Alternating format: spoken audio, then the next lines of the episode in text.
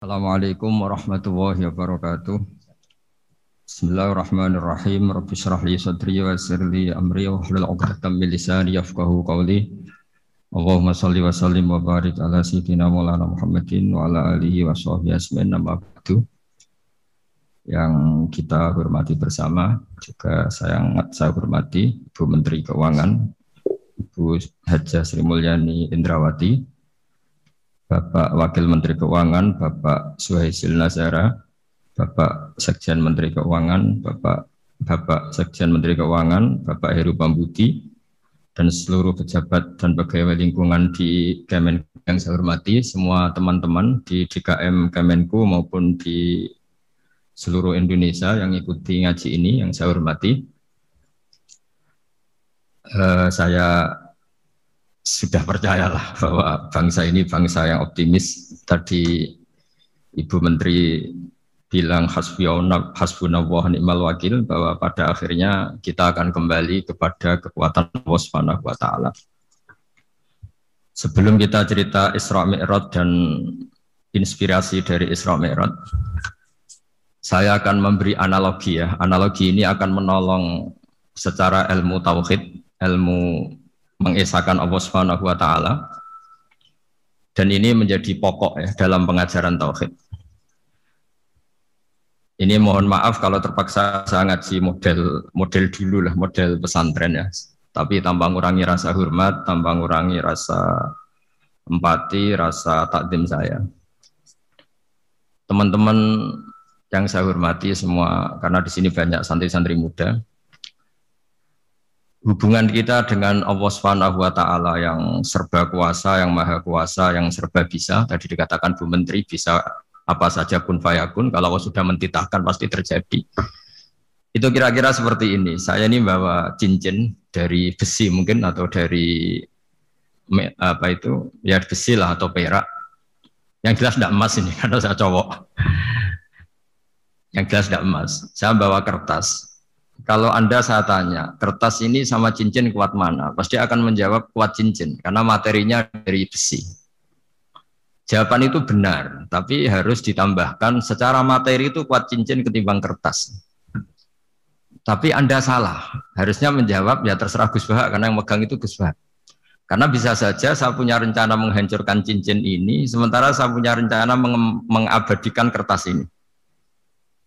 Kira-kira gitu hubungan manusia dan Allah Subhanahu wa taala. Jadi hal yang kita kira abadi karena materinya kuat, ternyata Allah punya rencana menghancurkan. Sementara yang kita kira lemah atau rentan atau apalah, ternyata Allah punya rencana mengabadikan. Di sini kemudian istilahnya orang-orang tasawuf watafidil umur ila mudabbiriha. Kita sebagai manusia menyerahkan urusan pada pengaturnya, pada yang punya. Bukan wilayah kita mengatakan cincin ini lebih kuat ketimbang atau lebih abadi ketimbang kertas. Karena saya punya rencana menghancurkan cincin, tapi ingin mengabadikan apa? Kertas. Sehingga tentang pandemi, tentang tragedi sosial, tentang apa saja, kita tidak pernah tahu rencana Allah itu mana yang lebih awet. Jangan-jangan kita takut pandemi, saya berkali-kali ngaji, mati kita kecelakaan. Jangan-jangan takut kecelakaan, mati kita karena ngelindur, tiru kebablasan, nggak bangun. Kita takut mati ngelindur, mati kecelakaan, jangan-jangan mati kita karena likuifaksi, karena gempa atau karena tsunami. Nah, hal-hal seperti ini yang terus menjadikan kita bilang dan berkeyakinan hasbunallah wa ni'mal wakil. Hanya Allah yang tahu dan semua urusan mencukupi kita hanya Allah. Tadi kata Bu Menteri kita akan menghadapi ini dengan ilmu pengetahuan dan pengalaman. Oke, saya sangat setuju itu. Tapi lagi-lagi bangsa ini dan seluruh tren dunia itu kalau misalnya baru tsunami ya semua orang ramai ketakutannya pada tsunami. Ilmuwan ber, berteori bahwa tsunami siklusnya sekian tahun per sekian tahun. Nanti pas gempa juga gitu, pas likuifaksi juga gitu. Nanti kalau mudik mungkin ketakutan orang sama kemacetan sama macam-macam lah takut kecelakaan laka di jalan dan sebagainya. Sehingga sebelum ngaji ini lebih jauh, pastikan bahwa tidak dalam wilayah kita mengatakan bahwa cincin ini lebih abadi, lebih awet ketimbang kertas. Tapi kita harus menjawab secara materi cincin itu lebih awet ketimbang kertas. Tapi secara hakikat ya terserah yang mengendalikan, terserah yang punya rencananya apa. Nah, di sini pentingnya ngaji. Karena dari ngaji itu kita akan kembali ke ma'rifatullah, ngerti Allah yang sebenarnya. Sebab itu di surat Isra disebut pada akhirnya ngaji itu apa? Subhanalladzi asra bi 'abdihi lailam minal masjidil haram ilal masjidil aqsa alladzi barakna haulahu. Tujuan akhirnya linuriyahu min ayatina bahwa Mi'raj itu hanya bagian kecil yang dimengertikan kita betapa dahsyatnya kekuasaan Allah Subhanahu wa taala. Betapa tidak terbatasnya kemampuan dan kebisaan dan kudrahnya Allah Subhanahu wa taala. Makanya masih dikatakan min ayatina itu masih sebagian kecil dari ayat-ayat kata Allah. Lalu dalam surat Kahfi diterangkan, ketika orang kagum dengan Ashabul Kahfi yang bisa hidup tidur ya, tidur dalam keadaan hidup 300 9 tahun atau masehinya 300 tahun kalau hijriahnya 309 tahun. Itu mungkin kalau kita ilmuwan, ahli ahli baksil ya atau ahli apalah itu mungkin lebih kagum tentang nyamuk. Saya berkali-kali bilang andekan kita pakar, pakar sepakar-pakarnya terus disuruh bikin nyamuk itu nggak usah bikin nyata hidup, bikin patungnya saja Nyamuk itu sekecil itu, kemudian punya jantung, jantungnya punya urat, uratnya punya kuman, kumannya juga punya urat. Bayangkan saja sudah tidak bisa. Sehingga ketika orang terdetak kagum sama ashabul kahfi, kata Allah, Am hasib anna ashabal kahfi warroki kanu min ayatina ajaba. Apa kamu kagum tentang ashabul kahfi dan batu-batu yang dipahat di situ? Bukankah dalam kekuasaan kami ada yang selalu menakjubkan? Artinya, andekan kita ilmuwan tentang embriologi, tentang hewan, tentang kuman, mungkin kita tentang nyamuk itu lebih dahsyat ketimbang tidurnya Ashabul Kahfi yang 309 tahun. Karena kemampuan kemampuan Allah menciptakan nyamuk yang kecil sangat kecil, super kecil. Kemudian kecil itu ya punya jantung tentu lebih kecil lagi. Belum uratnya jantung itu, belum nyamuk juga di dalamnya menyimpan calon-calon keturunannya. Kayak apa kecilnya lagi? Nah, di sini Allah mengingatkan kita inna wa la yastahi ayyadriba masalam ma fa'udatan fama faqaha. Allah tidak pernah malu jika dalam menunjukkan kekuasaannya Allah memberi contoh seekor nyamuk. Karena nyamuk ini andekan kita tadi saya ulang lagi, andekan kita ilmuwan yang nekuni itu strukturnya bisa melihat, bisa nyari pasangan hidupnya dan bisa hamil, bisa melahirkan atau bisa menelur dan sebagainya dan sebagainya. Maka kita akan kagum sekagum-kagumnya betapa kita di depan kekuasaan Allah Subhanahu wa taala. Tidak siapa-siapa dan akhirnya kita ikrar seikrar ikrarnya asyhadu alla ilaha illallah bahwa tidak ada kekuasaan selain kekuasaan Allah Subhanahu wa taala. Lalu kenapa nyamuk itu tidak menjadi perhatian publik? Ternyata kita dibodohkan oleh kepentingan kita sendiri. Karena dari awal kita menganggap nyamuk itu problem, penyakit. Ya sudah bawaan kita mungkin cari obat supaya bisa membunuh nyamuk itu. Atau melihat nyamuk itu sebagai problem, bukan sebagai ayatun min ayatillahi ta'ala, sebagai tanda-tanda kebesaran Allah subhanahu wa ta'ala. Sehingga akhirnya manusia itu butuh yang namanya mukjizat dahsyat yang mudah dilihat mudah dirasakan. Akhirnya kita tahu dalam sejarah para nabi, eh, Nabi Musa minta mukjizat laut merah dibelah sehingga bangsa Israel bisa lewat, bisa melewati kejaran Fir'aun dan sampai selamat dari kejaran Fir'aun. Nabi Soleh umatnya minta keajaiban yaitu onta keluar dari batu besar dan Nabi Soleh menuruti akhirnya ada unta yang keluar dari batu besar. Begitu juga nabi-nabi sebelum itu atau setelah itu selalu ada mukjizat yang memang manusia tidak mampu. Nah kata tidak mampu ini yang semua umat para nabi tidak akan seunggul umat Nabi Muhammad Shallallahu Alaihi Wasallam. Karena kita sebagai umat Rasulullah Shallallahu Alaihi Wasallam untuk merasa tidak mampu itu tidak harus hal-hal seperti membelah laut, tidak harus hal-hal seperti onta keluar dari batu, tidak harus hal-hal yang dahsyat kayak tongkat Nabi Musa menjadi ular besar yang menelan semua sihir-sihirnya Fir'aun. Kita sebagai umatnya Nabi selalu tiap hari bilang inna ala kulli syai'in qadir. Hanya Allah yang mampu. Allah mampu atas segala hal.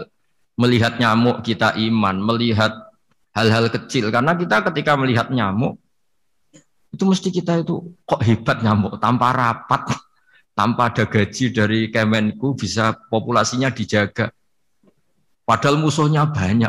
Musuhnya nyamuk itu umat manusia yang katanya makhluk paling cerdas di dunia. Tapi tidak juga bisa menghabisi nyamuk. Mungkin mereka juga patrus untuk menjaga ketahanan populasinya.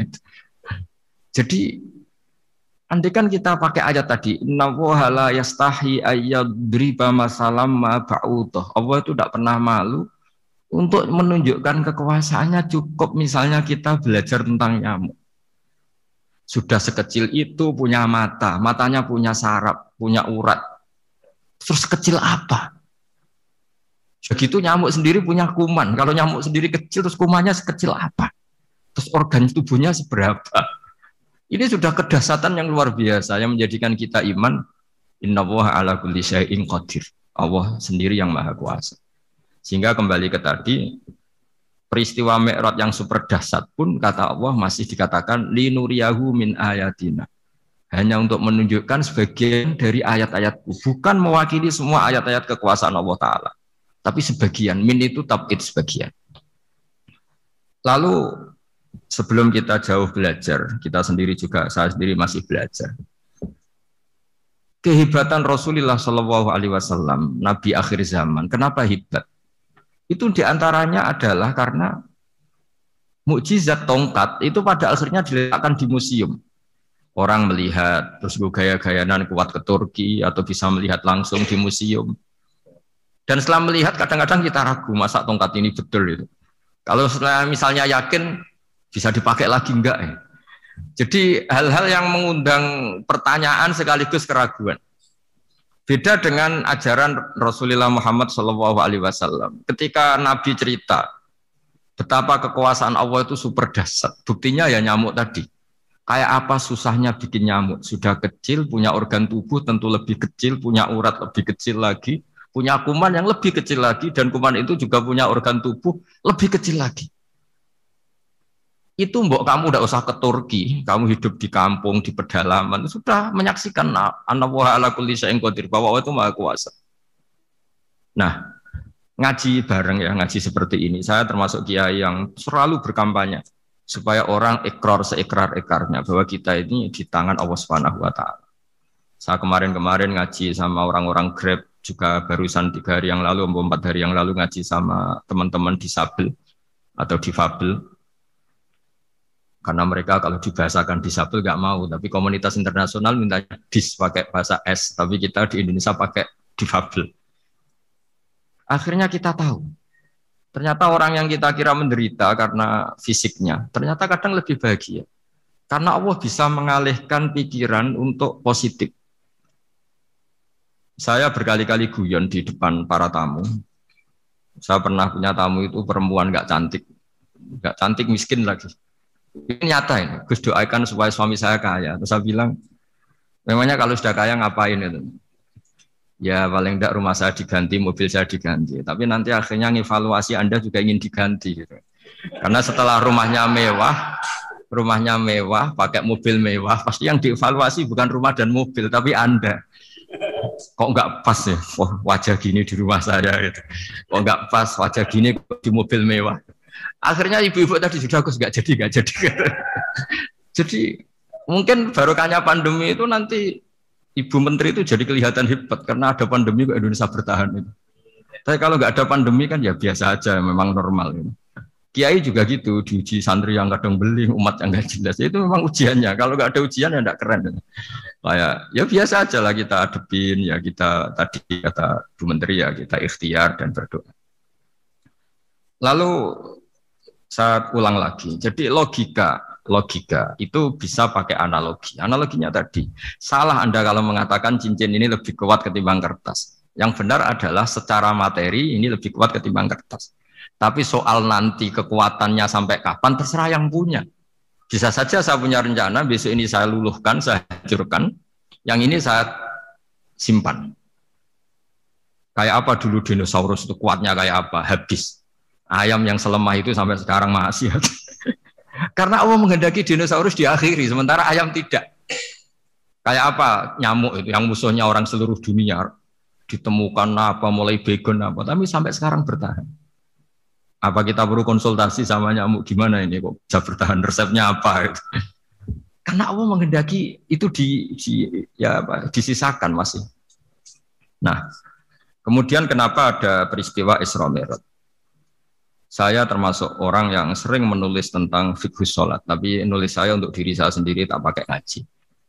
Tidak saya bukukan, memang saya sengaja karena ribet biasanya penerbit itu. Terus bicara royalti apa kita kan mulai kecil dilatih ikhlas. Jadi kalau komersial itu jadi bingung. Karena tidak biasa komersial jadi kalau diajak komersial itu malah jadi bingung. Nabi ketika Mi'raj ini yang jarang dikaji. Sebetulnya kalimat-kalimat dalam sholat pertama Rasulullah Muhammad Shallallahu Alaihi Wasallam ketemu Allah itu Nabi maju maju ini Jibril sebenarnya mau ikut karena Nabi bilang, ya Jibril jangan tinggalkan saya sendiri. Terus kata malaikat Jibril, sudah makam saya sampai sini, kelas saya sampai sini aja. Tidak, kamu harus nemani saya. Ketika memaksa nemanin, beliau tidak kuat. Di beberapa rawat jelaskan sampai beliau pingsan, sampai beliau tidak sadar. Akhirnya terus ada ayat wa ma minna illa lahu maqamu ma'lum. Kita punya kelas tertentu yang enggak levelnya sampai sana.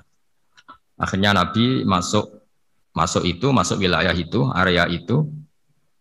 Dan Nabi ngendikan at-tahiyatul mubarakatus sholawatut thayyibatulillah. Kira-kira maknanya semua kehormatan, semua kebaikan, semua yang bersebah suci itu milik Allah Ta'ala.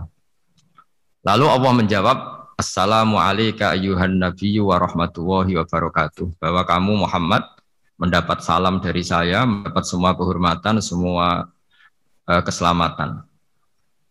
Kemudian Nabi itu karena sebagai hamba yang tidak egois, tidak ingin kalau nikmat dirasakan sendiri, tidak ingin kalau sedang senang beliau sendiri yang merasakan, beliau ngetikan assalamu alayna wa ala ibadillahi sholihin. Ya Allah tolong bahwa status selamat itu tidak hanya milik saya, tapi milik siapa saja yang soleh.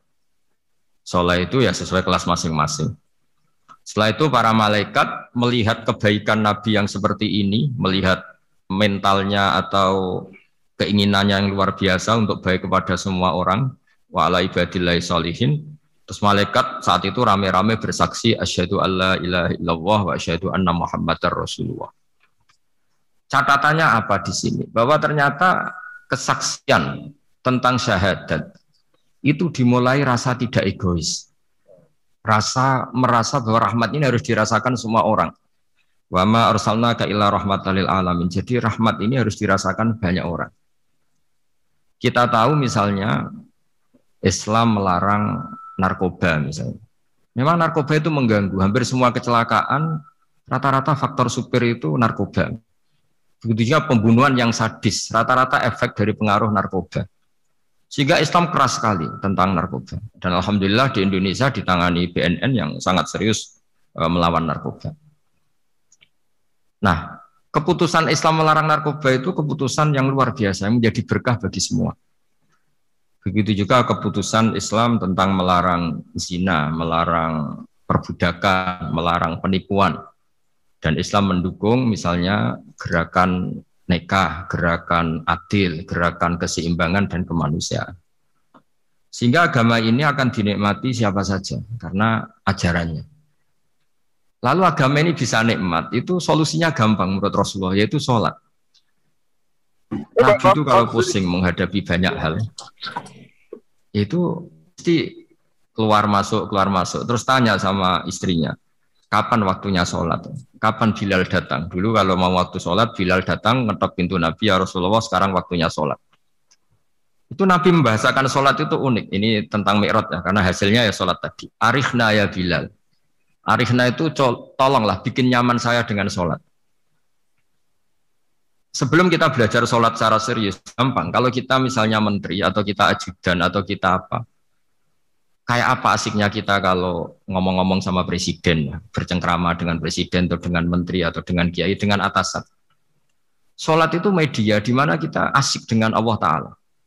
Kalau kita bisa asik dengan atasan yang manusia, apalagi ini asik dengan Allah Subhanahu wa ta'ala. Sehingga kita harus malu kalau sholat tidak asik. Kita ketemu orang yang kita hormati saja asik, masa ini ketemu Allah Ta'ala tidak asik. Sehingga dulu, bawaannya orang dulu itu kalau sholat, untuk tidak cepat itu harus diperintah. Dulu para nabi, para sahabat kalau sholat itu lama-lama. Sehingga sampai nabi yang turun tangan, wahai para sahabatku, kalau kamu jadi imam jangan lama-lama. Karena dulu semua orang itu penikmat sholat. Sehingga untuk tidak lama itu nunggu diperintah. Kalau kamu jadi imam jangan lama-lama, kasihan makmumnya. Itu. Nah sekarang alhamdulillah tanpa dilarang sudah cepat semua. Ini sudah ada kemajuan, ini sudah maju sekali ini. Gak usah dilarang sudah cepat. Dulu itu saking asiknya orang sholat. Untuk supaya agak cepat itu harus ada perintah dari Nabi. Kalau kamu jadi imam jangan lama-lama. Nah kita kalau sedang pas baik lah, pas waras lah kira-kira gitu. Kalau bahasa orang Pantura, saya ini orang Pantura, jadi kalau ngomong lebih lebih keras, lebih vulgar. Normalnya orang sholat itu tidak bisa ngakhiri. Normalnya, saya ulang lagi, normalnya orang sholat itu tidak bisa ngakhiri karena ketemu zat yang kita cintai. Kita kalau ketemu orang yang kita hormati, yang kita cintai itu nggak bisa ngakhiri. Misalnya mungkin anak muda, contohnya ketemu pacar nggak bisa ngakhiri. Kita kangen sama temen, jagung nggak bisa ngakhiri karena asik Nah ini ketemu Allah yang dipuja-puja, dipuji-puji, kemudian cepat ingin ngakhiri. Jadi ini kita agak aneh. Makanya orang sholat itu tidak bisa ngakhiri. Dan itu normal. Sehingga dulu ketika Sayyidina Umar itu ditikam sama satu benda yang kayak pancing itu. Panah itu kan kayak pancing ya. Jadi kalau masuk cepat tapi nariknya susah. Karena ada grendelnya. Itu tiap ditarik sakit, tiap ditarik sakit. Dan beliau bilang, nanti selasa sholat tarik Beliau sholat, in, nyaman, ditarik itu nggak gerak sama sekali. Karena dia sudah istighraq bila sudah nyaman dengan Allah sehingga ditarik itu nggak nggak kerasa. Dulu di daerah sini masih keluarga kita lah, masih keluarga kita semua. Ada seorang wali imam jadi imam masjid. Itu di PHK sama takmirnya. Karena ketika sujud dia asik terus lama sekali. Sampai 30 menit. Sampai santrinya bilang, "Mbah, mbah, sampun, mbah, sampun." Setelah itu rapat dihentikan. Kita kenapa Mbah sujud begitu? Saya tidak bisa mengakhiri orang nikmati sujud kemudian ingin berhenti. Nah, Sayyid Ali Zainal Abidin yang populer, cucunya Rasulullah Shallallahu Alaihi Wasallam, anaknya Sayyid Husain, putranya Sayyid Husain. Itu bapak saya kalau cerita, beliau itu sebetulnya sholat itu hanya ingin dua rakaat. Setelah sholat dua rakaat, ya Allah sebagai hadiah nikmat saya sholat dua rakaat karena asik dengan engkau, saya akan syukur lagi sholat dua rakaat. Akhirnya ketika nikmati sholat, dia sholat lagi dua rakaat sampai akhirnya seribu rakaat. Itu tanpa rasa capek, karena merasa keasikan. Masa momen seasik ini kemudian saya tinggalkan ya Allah. Akhirnya sholat lagi. Sehingga ada seorang wali ditanya, kamu ingin masuk surga? Tanya, di surga ada sholat enggak? Enggak ada katanya. Wah kalau enggak ada sholat, enggak, enggak lah enggak masuk surga. Terus dibilang, ya sholat aja. Terus dia mau masuk surga. Kalau kita akan kebalikan, kita ini masuk surga itu sebetulnya kita ngawur sekali. Ngawurnya adalah, huri masuk surga, ada ada sholat lagi, gak ada puasa lagi. Jadi ini kan kita ini jadi makhluk yang aneh. Jadi kita ini masuk surga senang karena sudah ada, ada kewajiban apa? Sholat. Jadi ini agak aneh. Sesuatu yang menjadikan kita masuk surga, tapi sesuatu yang kita benci setelah masuk surga. Asiklah di surga karena tidak ada sholat. Nah, apa pun kondisi kita harus latihan, harus latihan kita entah seberapa kadarnya ingin niru Rasulullah Shallallahu Alaihi Wasallam ketika ngendikan wakur roto aini fi sholat. Nyamanku hatiku tentram kalau saya pas sholat. Sehingga tadi sudah saya katakan tadi dulu itu untuk menghentikan sholat itu susah. Sampai Rasulullah sendiri yang merintahkan hei para imam kalau sholat jangan lama-lama. Kalau sekarang andai kan Nabi hidup di zaman sekarang pasti tidak ada pengumuman itu karena semuanya sudah cepat. Ya. Malah super kilat itu. Ada yang terawih 20 rakaat hanya berapa? 8 menit dulu. Itu kan 7 menit. Itu. Nah kalau sampean tanya saya, kenapa sholat begitu asik? Yaitu tadi kita diajari analogi. Analogi itu ya kias.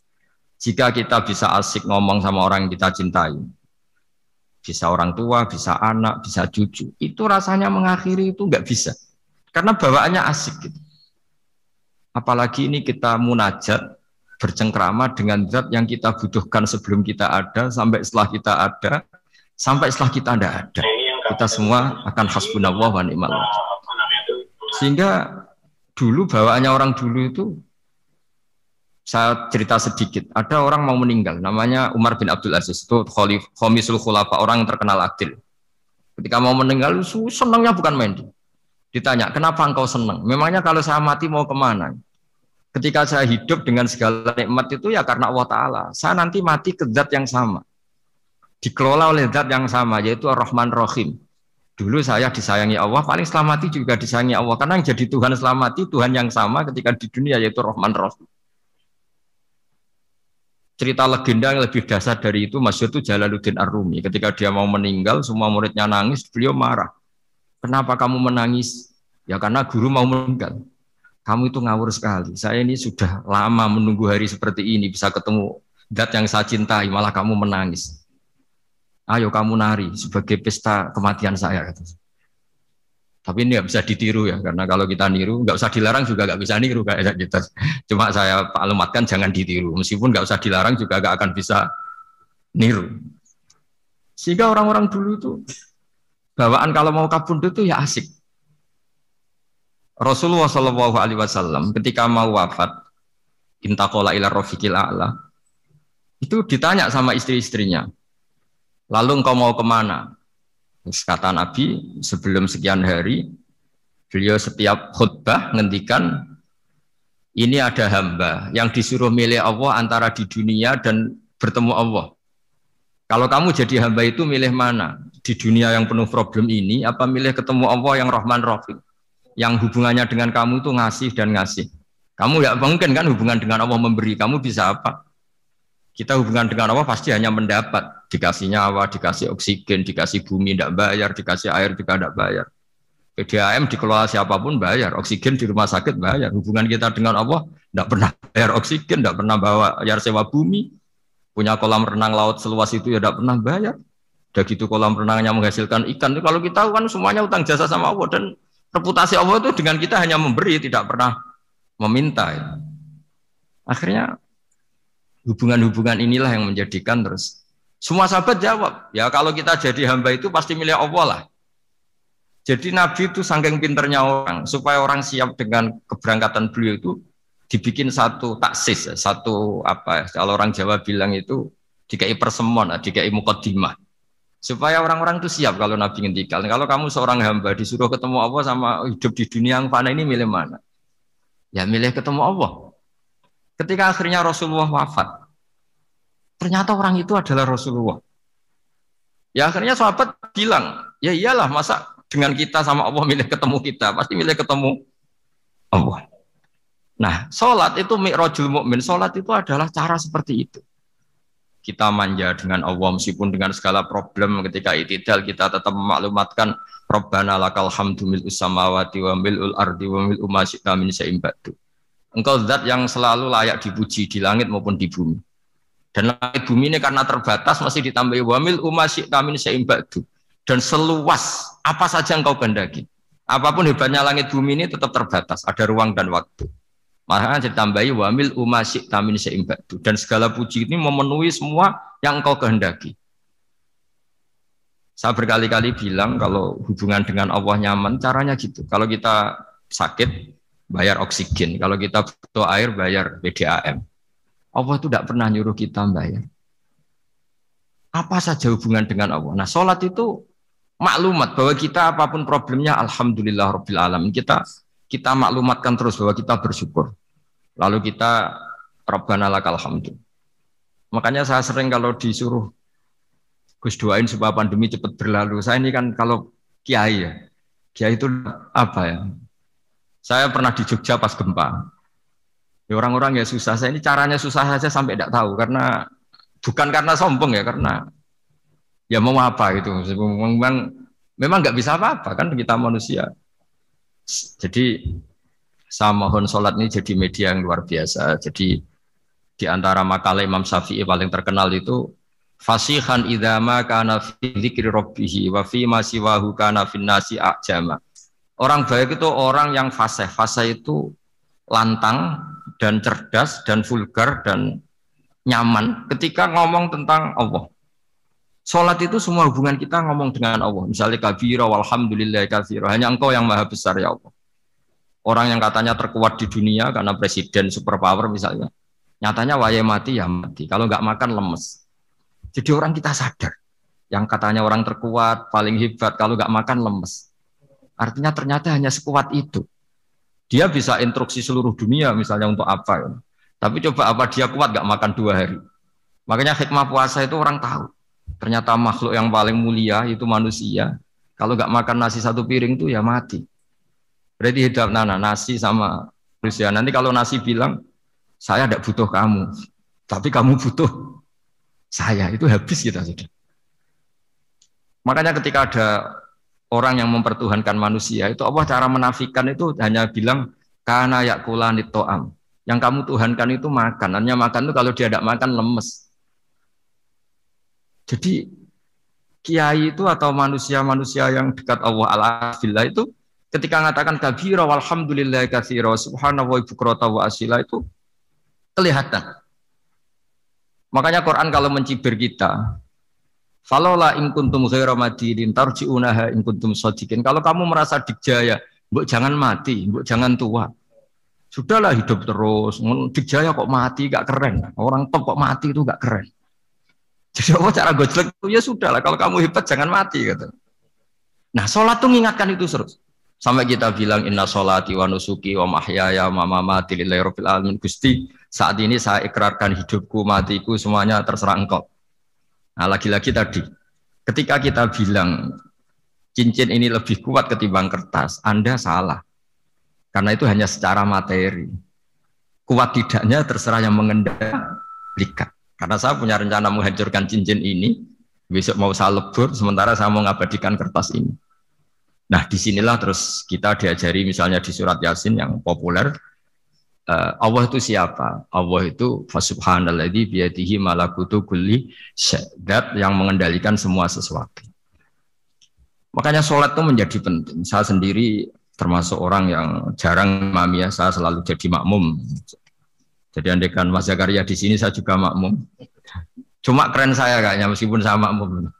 Karena saya kalau makmum itu bisa ingat Allah terus. Kalau imam itu enggak jaga jaga image nah malu kan misalnya di masjid kementerian terus sholatnya kok cepet nanti dikira nggak ustadz betulan itu kalau ulama ternyata banyak urusan jadi banyak banyak berpikir gitu tapi alhamdulillah ini barokahnya ngaji terus apa ya ya hasilnya mi'raj itu ya sholat itu sholat ini spesial karena tadi saya bayangkan itu di surga nggak ada sholat itu ya terus wopo itu nggak asik itu kalau Imam Ghazali itu membarter kita itu begini, kalau kamu bangga di kasrotin nisa, pasangan kamu banyak, itu ayat lebih kuat ketimbang Anda, karena satu hari satu jam bisa berapa kali.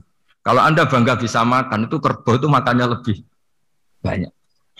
Nah, kalau Anda bangga atas pengaruh itu tawon itu, ratu tawon itu pengaruhnya lebih besar ketimbang Anda. Dia diam di rumah tapi anak buahnya loyalnya kayak gitu. Artinya kalau manusia bangga itu apa? Ya dengan sholat tadi ini karena satu ibadah yang nggak tertandingi oleh makhluk yang lain. Apalagi dalam sholat itu ada semua gerakan yang mewakili semua ibadahnya malaikat. Malaikat itu ada yang ibadahnya berdiri terus, ada yang rukuk terus, ada yang sujud terus. Dan sholat itu mewakili semua itu. Juga mewakili sosial, karena setelah sholat kita bilang Assalamualaikum warahmatullahi bahwa keselamatan ada di kanan dan kiri. Nah, Oke ya, itu sakralnya Mi'raj. Tapi di balik Mi'raj itu ada hal-hal yang manusiawi. Dan ini yang terjadi di dunia. Ketika Rasulullah melangkai makamnya Nabi Musa, makam itu status eh, ranking lah kalau dalam bahasa Indonesia itu. Kalau bahasa Indonesia itu ribet, makam itu kuburan. Makanya orang Indonesia sering tanya saya, Gus, makamnya Nabi Ibrahim kok batu? Makam yang dekat Ka'bah itu bukan makam dengan makna kuburan, itu tempat yang dipakai Nabi Ibrahim membangun apa? Ka'bah. Coro Jawa pancatan itu. Nabi Musa itu gak terima, komplain sama Allah. Ya Allah ini lebih junior ketimbang saya, kenapa makamnya melangkai saya? Ini tidak fair. Jadi di mana-mana manusia itu kalau disalib junior itu ya tidak terima. ya ada manusianya. Terus ditanya sama malaikat Jibril, kenapa kamu gak terima? Ini orang Israel, kadung ngira saya ini nabi paling top. Ini kalau sampai konangan saya kalah sama Muhammad tuh malu saya kata. Jadi artinya ya ada sisi manusia. Itu ada kitabnya. Terus Ya tapi memang Nabi Muhammad lebih top ketimbang kamu. Memang dia Nabi pilihan, Sayyidul Awalin wal Akhirin. Oke, kalau saya kalah dengan dia gak apa-apa. Tapi umatnya jangan ya. Maksudnya umatnya bangsa Israel harus lebih top ketimbang kita. Makanya orang Israel sampai sekarang begitu itu ya memang ada sanatnya, nggak mau kalah. Karena usulnya Nabi Musa memang nggak boleh kalah. Terus terus kata Allah ya tidak bisa. Memang yang paling top tetap umatnya Muhammad bukan umat kamu. Tetap kamu kalah. Sehingga setelah kalah dan menang itu kita terus tidak tahu. Misalnya begini ya, penemu komputer atau penemu mobil sama yang beli mobil itu hebat mana? Kalau bicara keilmuan ya hebat penemunya. Tapi kalau bicara kapitalistik, udah bikinkan mobil yang mewah gini-gini. Nanti tanggal ini jadi, jadi ya. Hebat mana yang nyuruh sama yang disuruh? Kalau logikanya pakai gitu. Hebat mana yang nyuruh sama yang disuruh? Artinya kamu milih jadi mana? Penemu mobil, hebat kan? Tapi terus sama orang kaya diminta, bikinkan ini, spek, speknya seperti ini, selesai gini. Hebat mana? Nyuruh sama disuruh? Menyuruh. Tapi yang nyuruh tidak bisa bikin mobil, yang disuruh bisa. Pinter mana? Pinter yang disuruh. Tapi pertanyaannya, Wong bisa nyuruh ngapain bikin sendiri? Pinter mana? Ini mohon maaf karena di sini banyak orang nggak jelas-jelas juga. Artinya terus subjektivitas manusia ini tetap ada gitu. Kalau bisa beli ngapain bikin gitu. Tapi kalau bisa bikin ngapain beli. Nah mungkin perdebatan di kementerian atau di yayasan atau di kampung-kampung atau di apa mesti begitu. Dan itu di Merot juga digambarkan digambarkan bahwa antar nabi ini ya ada kompetisi wa fidzalika falyatanafasil mutanafisun. Tapi bedanya nabi dengan kita itu satu. Nabi itu kalau keliru dengan tanda petik, nabi itu dengan nabi itu kalau keliru itu jadi berkah. Itu bedanya kita. Kalau kita keliru kan keliru betul. Kalau nabi itu tidak kelirunya itu jadi berkah. Ini saya punya dua contoh kalau boleh dibahasakan ya kekeliruan nabi atau dengan tanda kutip kekeliruan nabi. Tapi saya ulang lagi dengan tanda kutip. Nabi Musa itu ketika Nabi Muhammad ditanya, kenapa kamu dipanggil jauh-jauh? Disuruh sholat 50 rakaat. Nabi Ibrahim nggak komplain, karena beliau Nabi yang baik. Semua Nabi nggak komplain, kecuali Nabi Musa. Kata Nabi Musa, jangan Muhammad, kebanyakan itu. Bilang ke Allah supaya di diskon. Ya, Nabi kembali sama Allah, ya sudah tak kurangi lima. Turun lagi, masih berapa? Empat lima. Masih kurang. Itu sampai sembilan kali. Akhirnya terkurangi berapa? 45 rakaat. Itu Nabi Musa masih bilang, udah minta lagi keringanan. Itu kalau diruti nggak jadi sholat kan? Kalau satu lagi kan masih terus hilang itu kewajiban sholat. Nah, Nabi Musa sebetulnya itu bukan karena kasihan kita. Bukan, bukan. Dia nggak nggak empati dengan kita. Beliau udah empati sama kita. Tapi gara-gara Muhammad, umatku yang lebih kuat, lebih ganteng aja nggak mampu melakukan sholat lima rakaat, apalagi umatmu. Dia memang orang Israel kan ganteng-ganteng, kuat-kuat, jadi dia pede. Umatku yang lebih keren, lebih ganteng saja gak kuat, apalagi umatmu. Jadi sebetulnya dia minta keringanan itu karena corong Jawa ngeprekno kita, menyepelekan kita bahwa Makanya saya ingin memberitahu Nabi Musa kalau ada umatnya Rasulullah yang namanya Sayyid Ali Zainal Abidin yang satu hari sholat seribu rokaat. Jadi nanti kalau ketemu Nabi Musa, ini 50 aja, ini kuatnya malah seribu. Nah akhirnya, tapi barokahnya Nabi Musa yang sentimen ini, sholat gak jadi 50, tapi 5. Itu bedanya Nabi sama kita. Ada contoh yang lebih ekstrim, kelirunya Nabi itu Nabi Yunus. Nabi Yunus, tapi keliru yang baru saya ulang lagi. Nabi Yunus itu memaklumatkan ke masyarakatnya, nanti itu kalau kamu tidak nurut sama saya ada adab. Anggap saja adab itu hari Kamis. Besok hari apa ya? Besok hari Kamis ya? Besok hari apa? Lupa hari ya. Rebu apa? Besok. Lupa hari. Kata Nabi Yunus, tiga hari lagi akan ada adab. Tapi kurang dua hari, kurang sehari umatnya masih dalam kemangkaran, dalam kemaksiatan, masih hura-hura. Akhirnya Nabi Yunus bilang, sudah ini tinggal sehari itu mangku ada adab. Tapi mereka tetap hura-hura. Akhirnya Nabi Yunus itu Coro Jawa itu minggat. Memang bahasa Arabnya is abako. Abako itu pergi yang tidak pamit. Itu kalau kamu cari di kamus, abako itu maknanya itu minggat. Pergi yang tidak pamit. Sama Allah dibahasakan abako. So, wong ra bener kabeh, tak tinggalkan.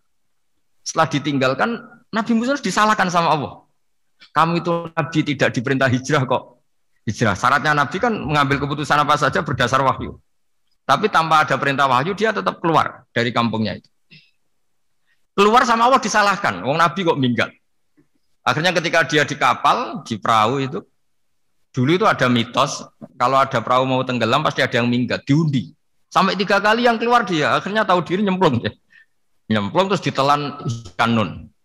Pokoknya ikan besar lah. Diberi sanksi sama Allah karena dia nabi kok melanggar diberi sanksi ditelan ikan nun. Telan ikan nun karena beliau seorang nabi, perutnya ikan itu jadi masjid, dia baca tasbih terus. Tapi barokahnya dia minggat tadi asbako. Akhirnya satu hari itu mau ada azab besar itu orang-orang nginceng rumahnya dia diinceng. Kalau betul ada adab, pasti orang ini lari. Masa ada adab dia di sini? Diinceng ternyata gak ada. Wah berarti bener ini ada adab. Buktinya dia gak ada. Jadi, jadi unik. Akhirnya dicinceng gak ada terus dia, wah berarti ada adab betul. Hari itu masyarakatnya tobat semua karena oh ini ada adab betul. Buktinya Nabi Yunus sudah lari, berarti dia ada ingin kena Padahal dia lari itu karena mangkel. Mangkel punya umat yang nggak nurut tadi.